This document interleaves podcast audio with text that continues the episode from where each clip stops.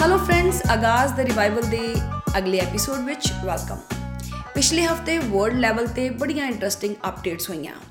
First time ever ਕਿਸੇ ਦੇਸ਼ ਦੇ, ਖਾਸ ਕਰਕੇ ਯੂਨਾਈਟਿਡ ਸਟੇਟਸ ਆਫ ਅਮਰੀਕਾ ਦੇ ਪ੍ਰੈਜ਼ੀਡੈਂਟ ਨੂੰ ਸੋਸ਼ਲ ਮੀਡੀਆ ਪਲੇਟਫਾਰਮਸ ਤੇ ਬਲੌਕ ਕਰ ਦਿੱਤਾ ਗਿਆ। ਤਾਂ ਜੋ now elected president Joe Biden ਦੀ ਓਥ ਸੈਰੇਮਨੀ ਸ਼ਾਂਤੀਪੂਰਵਕ ਹੋ ਸਕੇ। ਇਹ ਨਹੀਂ ਵਾਈਸ ਪ੍ਰੈਜ਼ੀਡੈਂਟ ਮਾਈਕ ਪੈਂਸ ਤੇ 25th ਅਮੈਂਡਮੈਂਟ ਯੂਜ਼ ਕਰਕੇ ਟਰੰਪ ਨੂੰ ਇੱਕ ਵਾਰ ਫਿਰ ਇੰਪੀਚ ਕਰਨ ਦਾ ਪ੍ਰੈਸ਼ਰ ਵੀ ਡੈਮੋਕ੍ਰੇਟਸ ਬਣਾ ਰਹੇ ਨੇ। ਖੈਰ ਪ੍ਰੈਜ਼ੀਡੈਂਟ ਟਰੰਪ ਇਸ ਗੱਲ ਦੇ ਬੜੇ ਯੂਜ਼ਡ ਟੂ ਹੋਏ ਹੋਏ ਨੇ। ਦੇਖਦੇ ਹਾਂ ਆਉਣ ਵਾਲੇ ਸਮੇਂ ਦੇ ਵਿੱਚ ਊਠ ਕਿਸ ਕਰਵਟ ਬੈਠਦਾ ਹੈ। ਦੋਸਤੋ, ਅੱਜ ਇੰਡੀਆ ਦੇ ਵਿੱਚ ਕਿਸਾਨ ਅੰਦੋਲਨ ਸ਼ੁਰੂ ਹੋਏ ਨੂੰ ਤਕਰੀਬਨ 50 ਦਿਨ ਹੋਣ ਵਾਲੇ ਨੇ। ਕਿਸਾਨ ਅੰਦੋਲਨ ਨੇ ਦੇਸ਼ ਭਰ ਦੇ ਨਾਲ-ਨਾਲ ਦੁਨੀਆ ਵਿੱਚ ਵਸਦੇ ਸਾਰੇ ਪੰਜਾਬੀਆਂ ਨੂੰ ਤੇ ਕਿਸਾਨਾਂ ਨੂੰ ਸਪੋਰਟ ਕਰਨ ਵਾਲੇ ਇੰਡੀਅਨਸ ਨੂੰ ਬਹੁਤ ਨੇੜਿਓਂ ਪ੍ਰਭਾਵਿਤ ਕੀਤਾ ਹੈ। ਕੈਨੇਡਾ ਵਿੱਚ ਵੀ ਬਹੁਤ ਸਾਰੀਆਂ ਆਰਗੇਨਾਈਜੇਸ਼ਨ ਇੱਕ ਆਵਾਜ਼ ਦੇ ਨਾਲ ਭਾਰਤ ਸਰਕਾਰ ਨੂੰ ਹਾਂ ਦਾ ਨਾਰਾ ਮਾਰ ਰਹੀਆਂ ਨੇ। ਅੱਜ ਆਗਾਜ਼ ਵਿੱਚ ਸ਼ਾਮਿਲ ਕਰਦੇ ਹਾਂ ਪਾਸ਼ ਮੈਮੋਰੀਅਲ ਇੰਟਰਨੈਸ਼ਨਲ ਟਰਸਟ ਦੇ ਕਨਵੀਨਰ ਇੱਕ ਅਗਾਂਹਵਧੂ ਸਾਹਿਤਕਾਰ, ਜੋ ਕਿ 31 ਸਾਲਾਂ ਤੋਂ ਕੈਨੇਡੀਅਨ ਯੂਨੀਵਰਸਿਟੀਆਂ ਦੇ ਵਿੱਚ ਕੰਪਿਊਟਿੰਗ ਸਾਇੰਸਸ ਪੜ੍ਹਾ ਰਹੇ ਨੇ। ਦੋ ਡੀ ਹੋਲਡਰਸ ਤੇ ਦੋ ਮਾਸਟਰਸ ਡਿਗਰੀ ਹੋਲਡਰ ਨੇ ਤੇ ਹੁਣ ਤੱਕ ਉਹਨਾਂ ਦੀਆਂ 7 ਪੋਇਟਰੀ ਤੇ ਕ੍ਰਿਟਿਸਿਜ਼ਮ ਦੀਆਂ ਕਿਤਾਬਾਂ ਪਬਲਿਸ਼ ਹੋ ਚੁੱਕੀਆਂ ਨੇ। ਅੱਜ ਕੁਝ ਗੱਲਬਾਤ ਕਰਦੇ ਹਾਂ ਡਾਕਟਰ ਸੁਰਿੰਦਰ ਤੰਜਰ ਹੋਰਾਂ ਦੇ ਨਾਲ ਕਿ ਕਿਵੇਂ ਇੰਡੀਆ ਤੋਂ ਇੰਨੀ ਦੂਰ ਬੈਠੇ ਇਹ ਕਿਸਾਨ ਅੰਦੋਲਨ ਸਾਨੂੰ ਇੰਨੀ ਨੇੜੋਂ ਪ੍ਰਭਾਵਿਤ ਕਰ ਰਹੇ ਨੇ। ਤੰਜਲ ਸਾਹਿਬ, ਪ੍ਰੋਗਰਾਮ ਦੇ ਵਿੱਚ ਤੁਹਾਨੂੰ ਜੀ ਆਇਆਂ ਨੂੰ ਕਹਿੰਨੀ ਆ ਜੀ। ਮਿਹਰਬਾਨੀ ਸ਼ਿਖਾ ਜੀ। ਤੰਜਲ ਸਾਹਿਬ, ਸਭ ਤੋਂ ਪਹਿਲਾਂ ਤਾਂ ਮੈਂ ਤੁਹਾਨੂੰ ਇਹ ਪੁੱਛਣਾ ਚਾਹੁੰਦੀ ਆ ਕਿ ਪਾਸ਼ ਮੈਮੋਰੀਅਲ ਇੰਟਰਨੈਸ਼ਨਲ ਟਰਸਟ ਰਾਹੀਂ ਤੁਸੀਂ ਕੈਨੇਡਾ ਭਰ ਦੀਆਂ ਛੋਟੀਆਂ ਵੱਡੀਆਂ ਆਰਗੇਨਾਈਜੇਸ਼ਨਸ ਨੂੰ ਲਾਂਬਦ ਕਰਨ ਵਿੱਚ ਜੁੜੇ ਹੋਏ ਹੋ ਇਸ ਕਿਸਾਨ ਮੋਰਚੇ ਦੀ ਦੀ ਇੱਕ ਛੱਤ ਥੱਲੇ ਲਿਆਉਣ ਲਈ? ਇਹਦੇ ਬਾਰੇ ਥੋੜਾ ਜਿਹਾ ਸਾਡੀ ਆਡੀਅנס ਨੂੰ ਦੱਸੋ। ਸ਼ਿਖਾ ਜੀ, ਮੈਂ ਬਹੁਤ ਖੁਸ਼ ਹਾਂ ਤੁਸੀਂ ਗੱਲਬਾਤ ਦਾ ਜਿਹੜਾ ਸ਼ੁਰੂਆਤ ਹੀ ਹੈ, ਆਗਾਜ਼ ਜਿਵੇਂ ਤੁਹਾਡੇ ਪ੍ਰੋਗਰਾਮ ਦਾ ਨਾਮ ਹੈ, ਉਹ ਹੀ ਇੱਕ ਬੜੇ ਖੂਬਸੂਰਤ ਨੁਕਤੇ ਤੋਂ ਕਰ ਰਹੇ ਹਾਂ। ਪਾਸ਼ ਯਾਦਗਾਰੀ ਕਮਾਂਤਰੀ ਟਰਸਟ ਵੱਲੋਂ ਅਸੀਂ ਹੁਣੇ-ਹੁਣੇ ਪੰਜਵੀਂ ਪ੍ਰੈਸ ਰਿਲੀਜ਼ ਬਾਹਰ ਲੈ ਕੇ ਆਂਦੀ ਹੈ। ਪਹਿਲੀ ਪ੍ਰੈਸ ਰਿਲੀਜ਼ ਅਸੀਂ 3 ਦਸੰਬਰ ਨੂੰ ਬਾਹਰ ਲਿਆਂਦੀ ਸੀ ਤੇ ਉਦੋਂ ਸਾਡੇ ਨਾਲ BC ਦੀਆਂ 11 ਜਥੇਬੰਦੀਆਂ ਭਾਰਤੀ ਕਿਸਾਨ ਅੰਦੋਲਨ ਦੇ ਹੱਕ ਵਿੱਚ ਸੀ। ਹੁਣ ਇਸ ਵੇਲੇ ਸਪੋਰਟਿੰਗ ਆਰਗੇਨਾਈਜੇਸ਼ਨਸ ਦੀ ਗਿਣਤੀ ਕੈਨੇਡਾ ਭਰ ਵਿੱਚੋਂ ਵੱਧ ਕੇ 70 ਹੋ ਗਈ ਹੈ। ਤੇ ਇਸ ਪ੍ਰੈਸ ਰਿਲੀਜ਼ ਦਾ ਜਿਹੜਾ ਤੋੜਾ ਹੈ, ਉਹ ਇਸ ਗੱਲ ਤੇ ਪੈਂਦਾ ਕਿ ਇਸ ਸਾਂਝੇ ਬਿਆਨ ਰਾਹੀਂ ਅਸੀਂ ਭਾਰਤ ਸਰਕਾਰ ਵੱਲੋਂ ਕਿਸਾਨਾਂ ਉੱਪਰ ਜਿਵਰੀ ਠੋਸੇ ਗਏ ਸਾਰੇ ਖੇਤੀ ਕਾਨੂੰਨਾਂ ਦੀ ਪੁਰਜ਼ੋਰ ਨਖੇਦੀ ਕਰਦੇ ਹੋਏ ਬਿਨਾਂ ਸ਼ਰਤ ਇਹਨਾਂ ਸਾਰੇ ਕਿਸਾਨ ਵਿਰੋਧੀ ਕਾਨੂੰਨਾਂ ਨੂੰ ਤੁਰੰਤ ਵਾਪਸ ਲੈਣ ਦੀ ਮੰਗ ਕਰਦੇ ਹਾਂ ਇਹ ਸਾਡਾ ਇਸ ਪ੍ਰੈਸ ਰਿਲੀਜ਼ ਦਾ ਕੇਂਦਰੀ ਨੁਕਤਾ।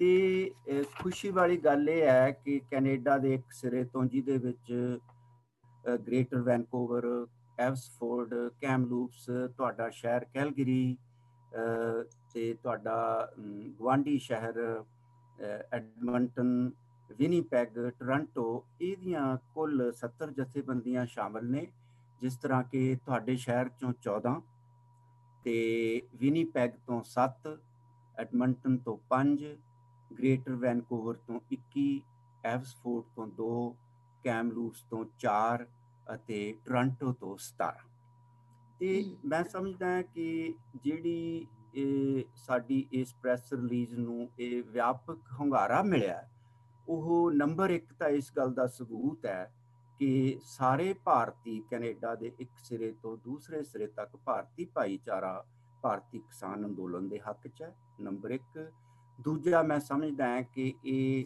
ਕਿਉਂਕਿ ਇਹ ਬੇਨਤੀ ਪਾਸ਼ ਯਾਦਗਾਰੀ ਕਮਾਂਤਰੀ ਟਰਸਟ ਵੱਲੋਂ ਕੀਤੀ ਗਈ ਸੀ ਤੇ ਪਾਸ਼ ਦੀ ਮਸ਼ਹੂਰ ਕਵਿਤਾ ਤੁਸੀਂ ਜ਼ਰੂਰ, ਜਿਹੜੀ ਇੱਥੇ ਅੰਤ ਹੁੰਦੀ ਹੈ ਕਿ ਮੇਰੇ ਤੋਂ ਆਸ ਨਾ ਕਰਿਓ। ਕਿ ਮੈਂ ਖੇਤਾਂ ਦਾ ਪੁੱਤ ਹੋ ਕੇ ਤੁਹਾਡੇ ਚਗਲੇ ਹੋਏ ਸਵਾਦਾਂ ਦੀ ਗੱਲ ਕਰਾਂਗਾ। ਸੋ ਇਹ ਮੈਂ ਸਮਝਦਾ ਹਾਂ ਕਿ ਪਾਸ਼ ਦੇ ਨਾਮ ਦੇ ਨਾਲ ਜੁੜੇ ਹੋਏ ਟਰਸਟ ਨੂੰ ਵੀ ਇਸ ਚੀਜ਼ ਦਾ ਕਹਿ ਲੋ ਲੋਕਾਂ ਨੇ ਹੁੰਗਾਰਾ ਦਿੱਤਾ। ਤੇ ਇਹ ਸਾਰਾ ਕੁਝ ਮਿਲ ਕੇ ਇੱਕ ਅਜਿਹਾ ਅੰਦੋਲਨ ਬਣ ਗਿਆ ਕਿ ਸਾਨੂੰ ਸਾਰਿਆਂ ਨੂੰ ਇਹਦੇ ਤੇ ਗੌਰਵ ਹੈ।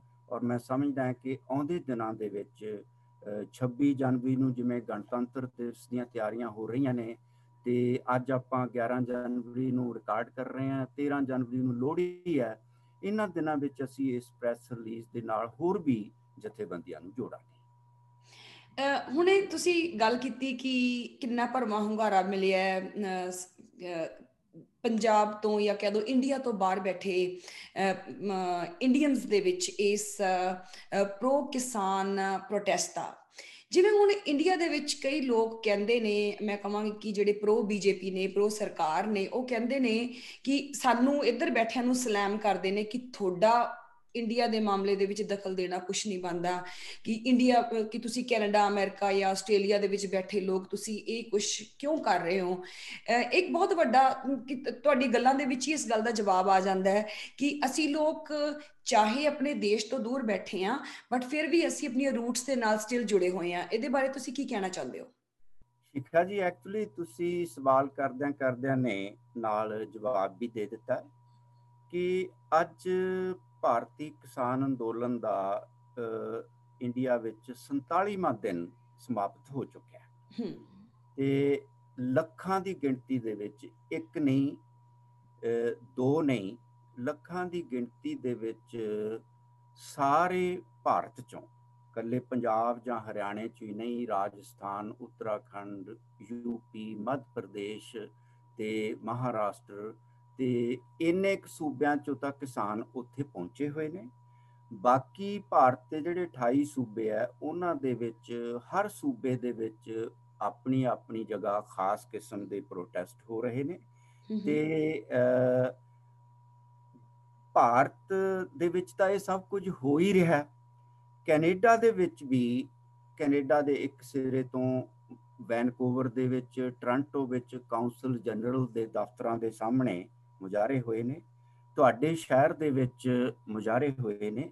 ਐਡਮੰਟਨ ਦੇ ਵਿੱਚ ਪਾਰਲੀਮੈਂਟ ਬਿਲਡਿੰਗ ਦੇ ਸਾਹਮਣੇ, ਵਿਨੀਪੈਗ ਦੇ ਵਿੱਚ ਪਾਰਲੀਮੈਂਟ ਬਿਲਡਿੰਗ ਦੇ ਸਾਹਮਣੇ ਇਸ ਅੰਦੋਲਨ ਦੇ ਹੱਕ 'ਚ ਰੋਸ ਮੁਜ਼ਾਰੇ ਹੋਏ ਨੇ, ਜਿਨ੍ਹਾਂ 'ਚ ਵਿਦਿਆਰਥੀ ਵੀ ਸ਼ਾਮਲ ਨੇ, ਵਕੀਲ ਵੀ ਸ਼ਾਮਲ ਨੇ ਸਮਾਜ ਸੇਵਕ ਜਥੇਬੰਦੀਆਂ ਵੀ ਸ਼ਾਮਲ ਨੇ, ਸੁਰਿੰਦਰ ਧੰਜਲ ਵਰਗੇ ਲੇਖਕ, ਅਧਿਆਪਕ, ਪ੍ਰੋਫੈਸਰ ਤੇ ਸਾਬਕਾ ਕਿਸਾਨ ਨੇਤਾ ਸਾਰੇ ਸ਼ਾਮਲ ਨੇ। ਜਿਹਦੇ ਵਿੱਚੋਂ ਸਾਡੇ ਸਾਹਮਣੇ ਇੱਕ ਨਿੱਕਾ ਜਿਹਾ ਨੁਕਤਾ ਜਿਹੜਾ ਕਿ ਅਸਲ 'ਚ ਬਹੁਤ ਵੱਡਾ ਉਹ ਸਾਹਮਣੇ ਆਉਂਦਾ ਹੈ ਕਿ ਕੀ ਇਹ ਸਾਰੇ ਦੇ ਸਾਰੇ ਜਿਹੜੇ ਲੋਕ ਨੇ ਭਾਰਤ ਦੇ ਇੱਕ ਸਿਰੇ ਤੋਂ ਦੂਜੇ ਸਿਰੇ ਤੱਕ ਤੇ ਕੈਨੇਡਾ ਦੇ ਇੱਕ ਸਿਰੇ ਤੋਂ ਦੂਜੇ ਸਿਰੇ ਤੱਕ ਕੀ ਇਹ ਸੱਚੀ ਮੁੱਚੀ ਬੇਵਕੂਫ ਨੇ ਤੇ ਬੀਜੇਪੀ ਦੇ ਸਮਰਥਕ ਮੋਦੀ ਭਗਤ ਉਹੀ ਸਿਆਣੇ ਹੋ ਗਏ? ਅਸਲ 'ਚ ਗੱਲ ਕੀ ਹੈ? ਜਿਹੜੀ ਕਿ ਉਹਨਾਂ ਨੂੰ ਵੀ ਪਤਾ ਕਿ ਬੀਜੇਪੀ ਦੀ ਜਿਹੜੀ ਸਰਕਾਰ ਹੈ ਉਹ ਆਰ ਐਸ ਐਸ ਦੀਆਂ ਜਿਹੜੀਆਂ ਰਾਸ਼ਟਰਵਾਦੀ ਤੇ ਫਿਰਕੂ ਨੀਤੀਆਂ ਨੇ, ਇਹ ਉਹਦੀ ਅਸਲ ਵਿੱਚ ਸਰਕਾਰ ਹੈ ਤੇ ਉਹਨਾਂ ਦਾ ਇੱਕੋ ਇੱਕ ਏਜੰਡਾ ਹੈ ਕਿ ਭਾਰਤ ਨੂੰ ਸਿਰਫ ਤੇ ਸਿਰਫ ਹਿੰਦੂ ਬਹੁ ਗਿਣਤੀ ਦਾ ਰਾਸ਼ਟਰ ਬਣਾਇਆ ਜਾਵੇ। ਸੋ ਉਸ ਸਰਕਾਰ ਦਾ ਜਿਹੜਾ ਰਵਈਆ ਉਹ ਘੱਟ ਗਿਣਤੀਆਂ ਵੱਲ, ਦਲਿਤ ਵਰਗ ਵੱਲ, ਕਿਸਾਨਾਂ ਵੱਲ, ਉਹ ਮਤਰੇਈ ਮਾਂ ਵਾਲਾ ਲੇਕਿਨ ਅੰਬਾਨੀ, ਅਡਾਨੀ ਤੇ ਕਾਰਪੋਰੇਟ ਘਰਾਣਿਆਂ ਵੱਲ ਉਹਨਾਂ ਦਾ ਰਵਈਆ ਸਕੀ ਮਾਂ ਵਾਲਾ ਹੈ। ਅਸਲ ਨੁਕਤਾ ਇਹ ਹੈ ਕਿ ਸਾਰੇ ਦਾ ਸਾਰਾ ਜਿਹੜਾ ਭਾਰਤੀ ਮੀਡੀਆ ਜਿਹਨੂੰ ਤ੍ਰਿਸਕਾਰ ਦੀ ਭਾਵਨਾ ਨਾਲ ਅਸੀਂ ਗੋਦੀ ਮੀਡੀਆ ਜਾਂ ਮੋਦੀ ਮੀਡੀਆ ਕਹਿੰਦੇ ਆ ਉਹ ਕਿਉਂਕਿ ਬੁਰੀ ਤਰ੍ਹਾਂ ਨਾਲ ਵਿਕ ਚੁੱਕਿਆ ਹੈ। ਉਹ ਗਲਤ ਤਸਵੀਰ ਕਸ਼ੀ ਪੇਸ਼ ਕਰਦਾ ਹੈ ਇਸ ਕਿਸਾਨ ਅੰਦੋਲਨ ਦੀ। ਤੇ ਇਸ ਕਰਕੇ ਜਿਹੜੇ ਬੀਜੇਪੀ ਦੇ ਸਮਰਥਕ ਹੈ, ਉਹਨਾਂ ਤੇ ਮੈਨੂੰ ਕੋਈ ਹੈਰਾਨੀ ਨਹੀਂ ਕਿ ਉਹ ਆਪਣੀ ਅੰਨੀ ਭਗਤੀ ਦੇ ਅਧੀਨ ਉਹ ਇਹੋ ਹੀ ਗੱਲ ਕਹਿ ਕਹਿ ਰਹੇ ਨੇ ਤੇ ਕਹਿਣਗੇ, ਹੈਰਾਨੀ ਤਾਂ ਹੁੰਦੀ ਜੇ ਉਹ ਕਿਸਾਨ ਅੰਦੋਲਨ ਦੇ ਹੱਕ 'ਚ ਬੋਲਦੇ। ਤੇ ਸ਼ਿਖਾ ਜੀ, ਇਸ ਪੁਆਇੰਟ ਤੇ ਮੈਂ ਤੁਹਾਡਾ ਤੇ ਤੁਹਾਡੇ ਵਰਗੇ ਹੋਰ ਜਿਹੜੇ ਮੀਡੀਆ ਦੇ ਵਿੱਚ ਬੈਠੇ ਹੋਏ ਸਾਡੇ ਮਿੱਤਰ ਪਿਆਰੇ ਨੇ, ਚਾਹੇ ਉਹ ਰੇਡੀਓ ਦੇ ਵਿੱਚ ਨੇ, ਚਾਹੇ ਟੀਵੀ ਵਿੱਚ ਨੇ ਤੇ ਚਾਹੇ ਉਹ ਅਖਬਾਰ ਨੇ, ਮੈਂ ਤੁਹਾਡਾ ਵਿਸ਼ੇਸ਼ ਤੌਰ ਤੇ ਧੰਨਵਾਦ ਕਰਦਾ ਕਿ ਤੁਸੀਂ ਜਿਹੜੀ ਮੋਦੀ ਮੀਡੀਆ ਦੇ ਉਲਟ ਇੱਕ ਲੋਕ ਰਾਏ ਲੋਕਾਂ ਦੇ ਸਾਹਮਣੇ ਲਿਆ ਰਹੇ ਹੋ, ਚਾਹੇ ਉਹ ਕੈਨੇਡਾ ਦੇ ਲੋਕ ਨੇ, ਚਾਹੇ ਭਾਰਤ ਦੇ ਲੋਕ ਨੇ, ਤੁਸੀਂ ਆਪਣਾ ਫਰਜ਼ ਅਦਾ ਕਰ ਰਹੇ ਹੋ, ਇਹਦੇ ਲਈ ਤੁਸੀਂ ਵਿਸ਼ੇਸ਼ ਧੰਨਵਾਦ ਦੇ ਹੱਕਦਾਰ ਥੈਂਕ ਯੂ ਜੀ। ਇੱਕ ਮੈਂ ਤੁਹਾਡੇ ਤੋਂ ਹੋਰ ਪੁੱਛਣਾ ਚਾਹੁੰਦੀ ਆ ਜਿਹੜਾ ਐਗਰੀਕਲਚਰ ਇਸ਼ੂ ਹੈ, ਉਹ ਇੰਡੀਆ ਦੇ ਵਿੱਚ ਉਹ ਇੱਕ ਪ੍ਰੋਵਿੰਸ਼ੀਅਲ ਇਸ਼ੂ ਹੈ। ਤੁਹਾਨੂੰ ਕੀ ਲੱਗਦਾ ਹੈ ਕਿ ਸੈਂਟਰ ਦੀ ਸਰਕਾਰ ਨੇ, ਭਾਜਪਾ ਦੀ ਸਰਕਾਰ ਨੇ, ਮੋਦੀ ਦੀ ਸਰਕਾਰ ਨੇ ਕਿਉਂ ਇਸ ਪ੍ਰੋਵਿੰਸ਼ੀਅਲ ਇਸ਼ੂ ਨੂੰ ਨੂੰ ਫੈਡਰਲ ਇਸ਼ੂ ਬਣਾ ਕੇ ਇੰਟਰਵੀਨ ਕੀਤਾ? ਤੇ ਆ ਸਾਰੀ ਸਿਚੁਏਸ਼ਨ ਕ੍ਰੀਏਟ ਕੀਤੀ। ਹਾਂ, ਸ਼ਿਖਾ ਜੀ, ਇਸ ਗੱਲ ਦਾ ਜਵਾਬ ਦੇਣ ਤੋਂ ਪਹਿਲਾਂ ਮੈਂ ਇੱਕ ਨਿੱਕੀ ਜੀ ਗੱਲ ਤੁਹਾਡੇ ਨਾਲ ਸਾਂਝੀ ਕਰਨੀ ਚਾਹੁੰਦਾ ਕਿ ਸਾਨੂੰ ਸਾਰਿਆਂ ਨੂੰ ਤੁਹਾਡੇ ਵਰਗੇ ਪ੍ਰੋਗਰਾਮਾਂ ਦੇ ਰਾਹੀਂ ਆਪਣੇ ਸਰੋਤਿਆਂ ਨੂੰ ਦਰਸ਼ਕਾਂ ਨੂੰ ਇਹ ਸਿੱਖਿਤ ਕਰਨਾ ਚਾਹੀਦਾ ਕਿ ਸਾਰਿਆਂ ਨੂੰ ਸਾਨੂੰ ਪਤਾ ਹੋਣਾ ਚਾਹੀਦਾ ਕਿ ਇਹ ਤਿੰਨ ਕਿਸਾਨ ਵਿਰੋਧੀ ਜਿਹੜੇ ਕਾਨੂੰਨ ਆ ਇਹਨਾਂ ਦੇ ਸਹੀ ਨਾਮ ਕੀ ਹਨ।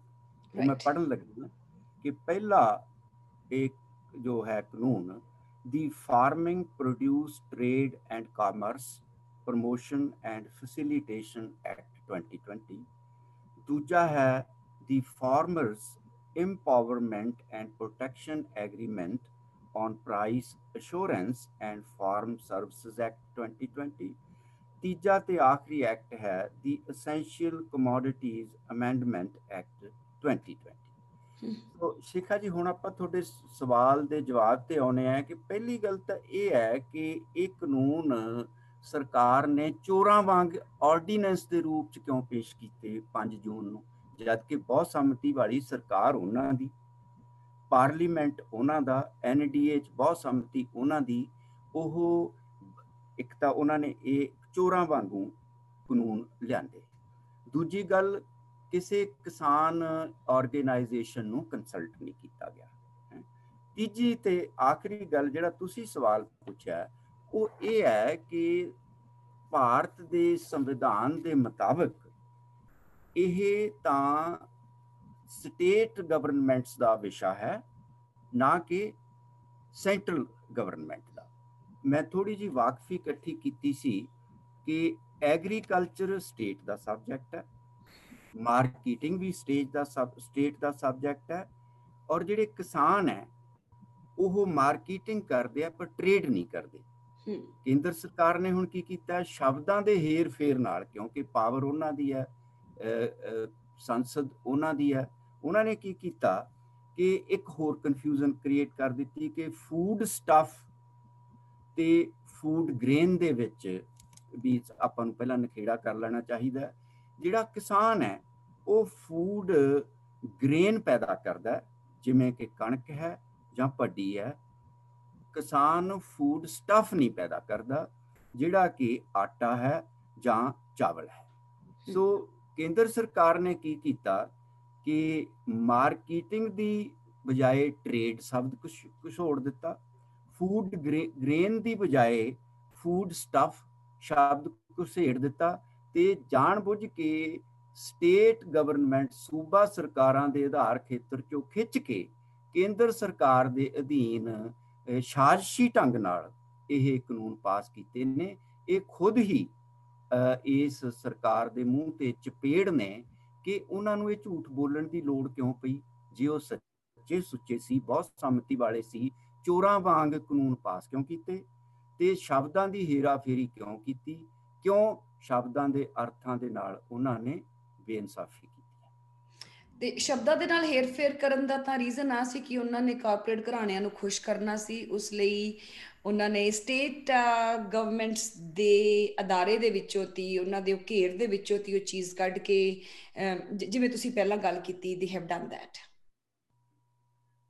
so Shikha ji, ਇੱਕ ਆਪਾਂ ਹੋਰ ਗੱਲ ਜ਼ਰੂਰ ਅੱਜ 11 ਜਨਵਰੀ ਨੂੰ ਸਾਂਝੀ ਕਰਨੀ ਚਾਹੀਦੀ ਹੈ ਆਪਣੇ ਇਸ ਵਾਰਤਾਲਾਪ ਦੇ ਵਿੱਚ। ਉਹ ਇਹ ਹੈ ਕਿ ਹੁਣ ਤੱਕ ਭਾਰਤੀ ਕਿਸਾਨ ਅੰਦੋਲਨ ਦੇ ਇਸ ਮੋਰਚੇ ਦੇ ਵਿੱਚ 70 ਤੋਂ ਉੱਪਰ ਕਿਸਾਨ ਆਪਣੀਆਂ ਜਾਨਾਂ ਕੁਰਬਾਨ ਕਰ ਚੁੱਕੇ ਨੇ।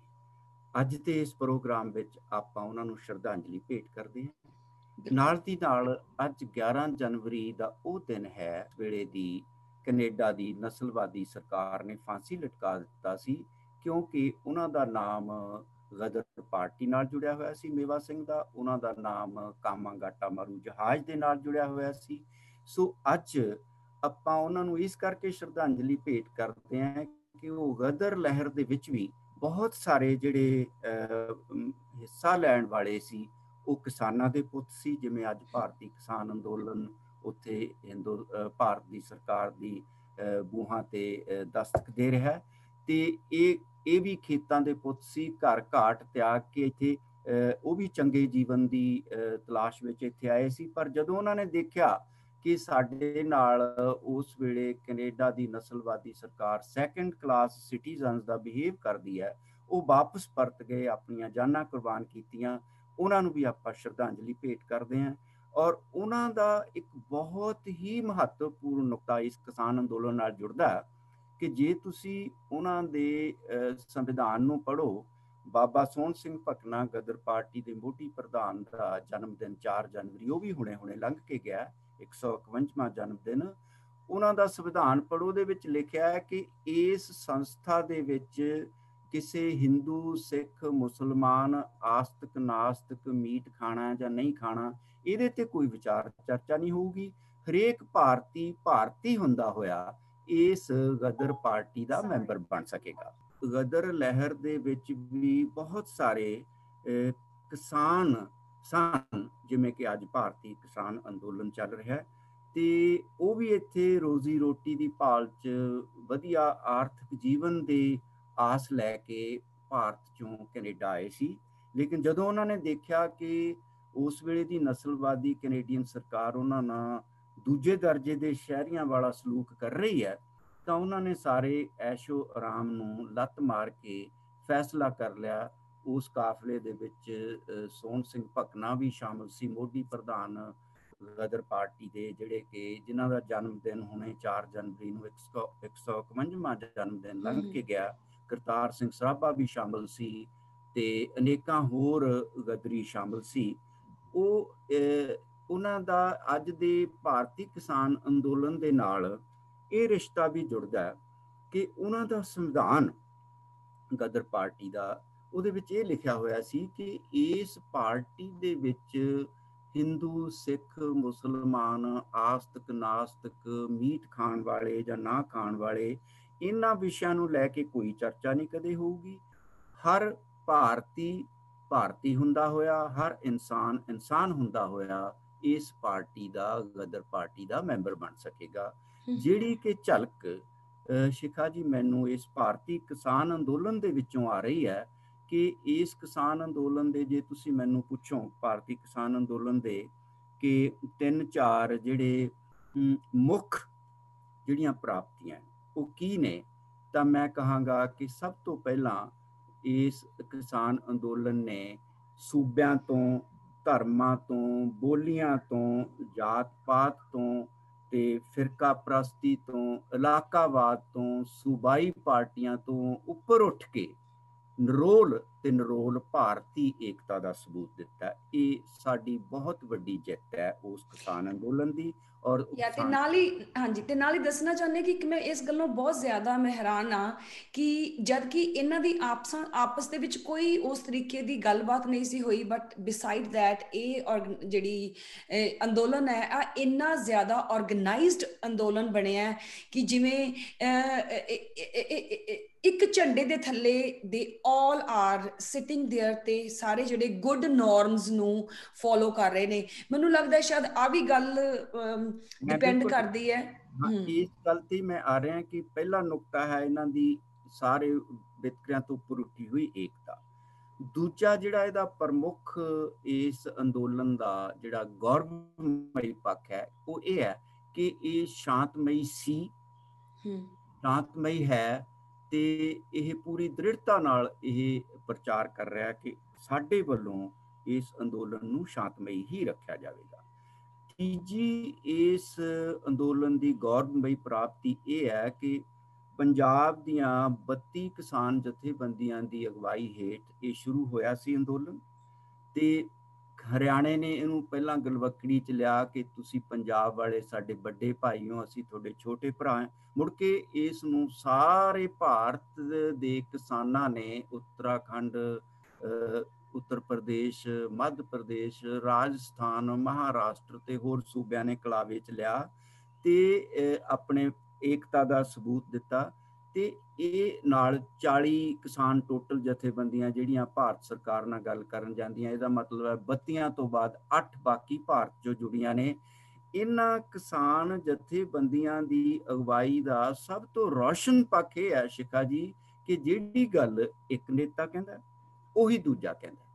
ਤੇ ਇਸ ਵੇਲੇ ਸਾਡੇ ਸਾਰਿਆਂ ਵਾਸਤੇ ਵੀ ਇੱਕ ਬਹੁਤ ਵੱਡੀ ਜਿਹੜੀ ਦੇਣ ਹੋਏਗੀ, ਯੋਗਦਾਨ ਹੋਏਗਾ ਕਿ ਅਸੀਂ ਆਪਣੇ ਇਹਨਾਂ ਤੁਹਾਡੇ ਵਰਗੇ ਪ੍ਰੋਗਰਾਮਾਂ ਰਾਹੀਂ ਇਹਨਾਂ ਜਥੇਬੰਦੀਆਂ ਦੀ ਜਿਹੜੀ ਅਗਵਾਈ ਹੈ ਹੁਣ ਤੱਕ ਦੀ, ਉਹਦੀ ਸ਼ਲਾਘਾ ਕਰੀਏ ਤੇ ਉਹਦੇ ਵਿੱਚ ਉਤਟ ਵਿਸ਼ਵਾਸ ਪੈਦਾ ਕਰੀਏ, ਆਪਣਾ ਵੀ ਤੇ ਲੋਕਾਂ ਦਾ ਵੀ ਔਰ ਜਿਹੜਾ ਕੋਈ ਕੋਈ ਵਿੰਗੇ ਟੇਡੇ ਢੰਗ ਦੇ ਨਾਲ ਸਾਨੂੰ ਇਹਨਾਂ ਕਿਸਾਨ ਆਗੂਆਂ ਦੇ ਖਿਲਾਫ ਭੜਕਾਉਣ ਦੀ ਕੋਸ਼ਿਸ਼ ਕਰਦਾ ਜੀ, ਦੇਖੋ, ਇਹਨਾਂ ਕੋਲੇ ਪ੍ਰੋਗਰਾਮ ਨਹੀਂ ਕੋਈ ਨੌਜਵਾਨ ਐ ਕਰਨਾ ਚਾਹੁੰਦੇ ਆ ਇਹ ਇਹ ਸਾਡੀਆਂ ਬਾਂਗਾ ਪਿੱਛੇ ਨੂੰ ਖਿੱਚ ਰਿਹਾ ਇਹੋ ਜੀਆਂ ਜਿਹੜੀਆਂ ਅਫਵਾਹਾਂ ਉਹਨਾਂ ਦਾ ਸਾਨੂੰ ਮੂੰਹ ਤੋੜ ਜਵਾਬ ਦੇਣਾ ਚਾਹੀਦਾ ਤੇ ਸਾਨੂੰ ਕਿਸੇ ਵੀ ਤਰ੍ਹਾਂ ਦੀਆਂ ਹਕੂਮਤੀ ਚਾਲਾਂ ਜਿਹੜੀਆਂ ਕਿ ਹਕੂਮਤ ਦੀ ਸਿੱਕੇਬੰਦ ਨੀਤੀ ਹੁੰਦੀ ਹੈ ਡਿਵਾਈਡ ਐਂਡ ਰੂਲ ਦੀ ਕਿ ਸਾਨੂੰ ਸਾਰਿਆਂ ਨੂੰ ਚੇਤਨ ਰਹਿਣ ਦੀ ਲੋੜ ਹੈ ਕਿ ਸਰਕਾਰ ਕੋਲੇ enormous amount of defense services ਖੁਫੀਆ ਏਜੰਸੀਆਂ paramilitary forces border security forces ਹੁਣ ਤੱਕ ਪਤਾ ਨਹੀਂ ਉਹ ਕਿਵੇਂ ਨਾ ਕਿਹੜੇ-ਕਿਹੜੇ ਰੂਪਾਂ ਰਾਹੀਂ ਇਸ ਅੰਦੋਲਨ ਦੇ ਵਿੱਚ ਘੁਸਪੈਠ ਕਰ ਚੁੱਕੀ ਹੋਊਗੀ। ਪਤਾ ਨਹੀਂ ਕਿੰਨੀਆਂ ਉਹ ਡਿਵਾਈਡ ਐਂਡ ਰੂਲ ਦੀਆਂ ਚਾਲਾਂ ਖੇਡੇਗੀ ਤੇ ਇਹਨਾਂ ਸਾਰੀਆਂ ਚਾਲਾਂ ਤੋਂ ਸਰਕਾਰ ਦੀਆਂ ਚੋਂ ਸਾਨੂੰ ਚੌਕਸ ਰਹਿਣ ਦੀ ਲੋੜ ਹੈ ਕਿ ਉਹਦੀ ਸਿੱਕੇਬੰਦ ਡਿਵਾਈਡ ਐਂਡ ਰੂਲ ਦੀ ਜਿਹੜੀ ਪਾਲਿਸੀ ਹੈ, ਉਹਦਾ ਸ਼ਿਕਾਰ ਨਾ ਬਣੀਏ। ਤੇ ਨਾਲ ਦੀ ਨਾਲ ਸ਼ਿਖਾ ਜੀ ਮੈਂ ਬਹੁਤ ਹੀ ਆਸਵੰਦ ਹਾਂ ਕਿ ਇਸ ਅੰਦੋਲਨ ਨੂੰ ਮਾਮਾ ਧੀਆਂ ਭੈਣਾਂ ਦਾ ਅਸ਼ੀਰਵਾਦ ਹਾਸਲ ਹੈ ਤੇ ਇਹਨਾਂ ਨੂੰ ਨਵ ਵਿਆਹੀਆਂ ਦੁਲਹਨਾਂ ਦੇ ਰੰਗਲੇ ਚੂੜਿਆਂ ਦਾ ਅਸ਼ੀਰਵਾਦ ਹਾਸਲ ਹੈ ਤੇ ਨਵ ਜੰਮੇ ਬੱਚਿਆਂ ਦੀਆਂ ਮਾਮਾ ਦੀਆਂ ਕਿਲਕਾਰੀਆਂ ਦਾ ਬੱਚਿਆਂ ਦੀਆਂ ਕਿਲਕਾਰੀਆਂ ਦਾ ਅਸ਼ੀਰਵਾਦ ਹਾਸਲ ਹੈ। ਸੋ ਇਸ ਜਿਹੜਾ ਅੰਦੋਲਨ ਹੈ ਇਸ ਨੂੰ ਕੋਈ ਵੀ ਹਰਾ ਨਹੀਂ ਸਕਦਾ ਕਿ ਇਹ ਦੁਨੀਆ ਦੇ ਵਿੱਚ ਆਪਣੀ ਕਿਸਮ ਦਾ ਰੋਲ ਇੱਕ ਇਹੋ ਜਿਹਾ ਅੰਦੋਲਨ ਇਤਿਹਾਸਿਕ ਇਤਿਹਾਸਿਕ ਅੰਦੋਲਨ ਬਣ ਗਿਆ ਇਹ ਸਾਡੀਆਂ ਅੱਖਾਂ ਨੂੰ ਇੱਕ ਖਾਸ ਕਿਸਮ ਦੀ ਤਸੱਲੀ ਹੈ ਕਿ ਅਸੀਂ ਇਸ ਮਹਾਨ ਅੰਦੋਲਨ ਦੇ ਚਸ਼ਮਦੀਦ ਗਵਾਹ ਹਾਂ। ਸਾਡੀ ਜੀਵ ਨੂੰ ਸਾਡੇ ਹੱਥ ਨੂੰ ਤਸੱਲੀ ਹੈ ਕਿ ਅਸੀਂ ਆਵਾਜ਼ ਰਾਹੀਂ ਆਪਣੀ ਕਲਮ ਰਾਹੀਂ ਇਸ ਅੰਦੋਲਨ 'ਚ ਯੋਗਦਾਨ ਪਾ ਰਹੇ ਹਾਂ ਤੇ ਹਾਂਜੀ ਹੁਣ ਮੈਂ ਮੈਂ ਜਾਂਦੇ ਜਾਂਦੇ ਤੁਹਾਡੇ ਤੋਂ ਇੱਕ ਸਵਾਲ ਪੁੱਛਣਾ ਚਾਹੁੰਦੀ ਹਾਂ ਕਿ ਅੱਜ ਦੀ ਹੀ ਅਪਡੇਟ ਹੈ ਕਿ ਸੁਪਰੀਮ ਕੋਰਟ ਨੇ ਸੈਂਟਰ ਸਰਕਾਰ ਨੂੰ ਮੋਦੀ ਸਰਕਾਰ ਨੂੰ ਚੰਗੀ ਝਾੜ ਪਾਈ ਹੈ ਕਿ ਉਹ ਕਿਸ ਤਰੀਕੇ ਦੇ ਨਾਲ ਫਾਰਮਰਸ ਪ੍ਰੋਟੈਸਟ ਨੂੰ ਹੈਂਡਲ ਕਰ ਰਹੇ ਨੇ। ਤੁਹਾਡਾ ਇਹਦੇ ਬਾਰੇ ਕੀ ਕਹਿਣਾ ਹੈ? ਜਿਹੜਾ ਥੋੜੇ ਜਿਹੇ ਸਮੇਂ ਦੇ ਵਿੱਚ ਮੈਨੂੰ ਤੁਸੀਂ ਦੱਸੋ। ਸੁਪਰੀਮ ਕੋਰਟ ਦਾ ਕੇਂਦਰ ਸਰਕਾਰ ਨੂੰ ਝਾੜ ਪਾਉਣਾ ਜਿੱਥੇ ਆਪਾਂ ਇਹਦੀ ਸ਼ਲਾਘਾ ਕਰਦੇ ਆਂ ਇਹ ਬਹੁਤ ਵਧੀਆ ਕਦਮ ਹੈ। ਨਾਲ ਦੀ ਨਾਲ ਜਿਹੜਾ ਚੀਫ ਜਸਟਿਸ ਆਫ ਇੰਡੀਆ ਨੇ ਡਾਇਰੈਕਟਿਵਸ ਇਸ਼ੂ ਕੀਤੇ ਆ ਕਿ ਇੱਕ ਕਮੇਟੀ ਬਣਾਈ ਜਾਵੇ। ਕਮੇਟੀ ਬਣਾਈ ਜਾਵੇਗੀ। ਉਹਦੇ ਬਾਰੇ ਕਿਸਾਨਾਂ ਨੇ ਆਲਰੇਡੀ ਆਪਣਾ ਜਿਹੜਾ ਦੇ ਦਿੱਤਾ ਹੈ ਵਰਡਿਕਟ ਕਿ ਸਾਨੂੰ ਇਨ੍ਹਾਂ ਕਾਨੂੰਨਾਂ ਦੀ ਵਾਪਸੀ ਤੋਂ ਉਰੇ ਕੋਈ ਵੀ ਗੱਲ ਹੋਰ ਮਨਜ਼ੂਰ ਨਹੀਂ ਹੈ। ਕੇਂਦਰ ਸਰਕਾਰ ਨੇ ਵੀ ਸੁਪਰੀਮ ਕੋਰਟ ਦੇ ਵਿੱਚ ਇੱਕ ਅਪੀਲ ਕੀਤੀ ਹੈ ਕਿ ਇਹ 26 ਜਨਵਰੀ ਨੂੰ ਕਿਸਾਨਾਂ ਦੀ ਜਿਹੜੀ ਟਰੈਕਟਰ ਰੈਲੀ ਹੈ ਉਸ ਨੂੰ ਉਹਨੂੰ ਰੱਦ ਕਰਨ ਦੀ ਗੱਲ ਕਰੇ ਸੁਪਰੀਮ ਕੋਰਟ। ਇੱਥੇ ਮੈਂ ਕਹਿਣਾ ਚਾਹੁੰਦਾ ਸਰਕਾਰ ਨੂੰ ਕਿ ਜਿਹੜਾ 26 ਜਨਵਰੀ ਨੂੰ ਜਿਹੜਾ ਗਣਤੰਤਰ ਦਿਵਸ ਮਨਾਉਣ ਦੀ ਤਿਆਰੀ ਕਰ ਰਹੀ ਹੈ, ਉਹ ਸਹੀ ਸ਼ਬਦਾਂ 'ਚ ਗਣਤੰਤਰ ਤਾਂ ਹੁੰਦਾ ਜੇ ਉਹ ਪਰਜਾ ਦੀ ਕਿਸਾਨਾਂ ਦੀ ਰਾਇ ਲੈਂਦੀ ਤੇ ਉਹ ਸਾਰੀ ਦੁਨੀਆ ਨੂੰ ਗਣਤੰਤਰ ਦੀ ਪਰੇਡ ਰਾਹੀਂ ਗਿੱਧਿਆਂ ਭੰਗੜਿਆਂ ਰਾਹੀਂ ਇਹ ਦੱਸਣਾ ਚਾਹੁੰਦੀ ਹੈ ਕਿ ਸਾਡੀ ਪਰਜਾ ਸਾਡੇ ਨਾਲ ਹੈ ਜਿਹੜਾ ਕਿ ਆਪਣੇ ਆਪ ਵਿੱਚ ਕੰਟਰਡਿਕਸ਼ਨ ਹੈ। ਜੀ ਬਿਲਕੁਲ ਸੰਵਿਧਾਨ ਦੇ ਬਿਲਕੁਲ ਉਲਟ ਹੋ ਕੇ ਇਹ ਕੰਮ ਕੀਤਾ ਗਿਆ ਹੈ। ਸੰਵਿਧਾਨ ਦੇ ਉਲਟ ਹੋ ਕੇ ਸੰਵਿਧਾਨ ਦਾ ਦਿਵਸ ਮਨਾ ਰਹੇ ਨੇ। ਸਿੱਖਾ ਜੀ ਅਸੀਂ ਕਿਤਾਬਾਂ 'ਚ ਪੜ੍ਹਦੇ ਆਂ ਕਿ 26 ਜਨਵਰੀ 1950 ਨੂੰ ਜਦੋਂ ਸੰਵਿਧਾਨ ਲਾਗੂ ਹੋਇਆ ਅਸੀਂ ਪੜ੍ਹਦੇ ਰਹੇ ਆਂ ਕਿ ਇਹ ਜੀ ਬੜਾ ਲੰਬਾ ਤੇ ਬੜਾ ਲਿਖਤੀ ਸੰਵਿਧਾਨ ਹੈ ਬੜਾ ਲਚਕਦਾਰ ਹੈ।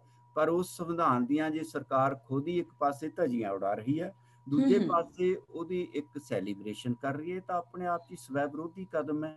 ਤੋਂ ਸਰਕਾਰ ਨੂੰ ਮੰਨ ਲੈਣਾ ਚਾਹੀਦਾ ਆਪਣੀ ਇਸ ਗੱਲ ਨੂੰ। ਤੇ ਆਪਣੇ ਦੇਖਦੇ ਦੇਖਦੇ ਸ਼ਿਖਾ ਜੀ ਕਿਹਾ ਜਾਂਦਾ ਸੀ ਅਸੀਂ ਇਤਿਹਾਸ ਚ ਪੜਿਆ ਕਿ ਅੰਗਰੇਜ਼ ਸਰਕਾਰ ਦੇ ਰਾਜ ਚ ਕਹਿੰਦੇ ਸੀ ਕਿ ਕਦੇ ਸੂਰਜ ਨਹੀਂ ਡੁੱਬਦਾ। ਉਹ ਸਾਡੇ ਸਾਹਮਣੇ ਅੰਗਰੇਜ਼ ਸਰਕਾਰ ਉਹ ਡੁੱਬੀ। ਵੀਅਤਨਾਮ ਦੇ ਵਿੱਚੋਂ ਅਮਰੀਕਨ ਸਾਮਰਾਜਵਾਦ ਨੂੰ 1975 ਨੂੰ ਦੇ ਵਿੱਚ ਬੋਰੀਆ ਬਿਸਤਰਾ ਚਾ ਕੇ ਇਥੋਂ ਭੱਜਣਾ ਪਿਆ। 1907 ਦੇ ਵਿੱਚ ਸ਼ਹੀਦ ਭਗਤ ਸਿੰਘ ਦੇ ਚਾਚਾ ਚਾਚਾ ਜੀ ਸਿੰਘ ਦੀ ਅਗਵਾਈ ਹੇਠ ਪਗੜੀ ਸੰਭਾਲ ਜੱਟਾ ਲਹਿਰ ਜਿਹੜੀ ਚੱਲੀ ਸੀ, ਉਹਨਾਂ ਨੇ ਉਸ ਵੇਲੇ ਦੀ ਬ੍ਰਿਟਿਸ਼ ਹਕੂਮਤ ਤੋਂ ਕਿਸਾਨ ਵਿਰੋਧੀ ਕਾਨੂੰਨ ਵਾਪਸ ਕਰਵਾਏ ਸੀ। ਸੋ ਮੋਦੀ ਸਰਕਾਰ ਨੂੰ ਮੈਂ ਹੀ ਕਹਾਂਗਾ ਕਿ ਆਪਣੀ ਜ਼ਿੱਦ ਛੱਡ ਕੇ ਤੇ ਸਹੀ ਸ਼ਬਦਾਂ ਦੇ ਵਿੱਚ ਸੰਵਿਧਾਨ ਦਾ ਉਹ ਸਤਿਕਾਰ ਕਰੇ।